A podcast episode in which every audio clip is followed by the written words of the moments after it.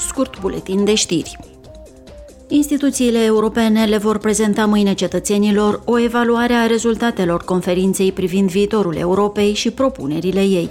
Evenimentul va include un schimb interactiv de opinii cu cetățenii, cele 49 de propuneri ale conferinței includ peste 300 de măsuri privind modalitățile de punere în practică în cadrul a nouă teme pe baza recomandărilor făcute de grupurile de lucru sau prezentate la evenimentele naționale și pe platforma digitală multilingvă.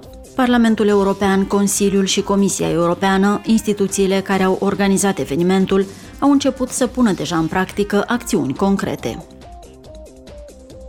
Normele europene referitoare la siguranța produselor de consum nealimentare vor fi actualizate. Negociatorii Parlamentului European și ai Consiliului au ajuns săptămâna aceasta la un acord politic provizoriu în acest sens.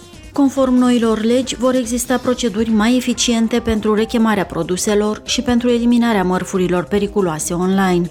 Vor trebui luate în considerare riscurile pentru consumatorii cei mai vulnerabili, cum ar fi copiii. În Uniunea Europeană, costurile accidentelor care sunt cauzate de produse nesigure și ar putea fi prevenite sunt estimate la aproape 12 miliarde de euro pe an. Astăzi este Ziua Mondială de Combatere a SIDA. Tema de anul acesta a fost egalizare. Virusul imunodeficienței umane rămâne o problemă majoră de sănătate publică și afectează milioane de oameni din întreaga lume. Potrivit Organizației Mondiale a Sănătății, în ultimii ani, progresul în atingerea obiectivelor HIV a stagnat, resursele s-au împuținat și astfel milioane de vieți sunt în pericol. Uniunea Europeană depune eforturi pentru a intensifica eforturile de testare și pentru a sensibiliza oamenii cu privire la testarea timpurie.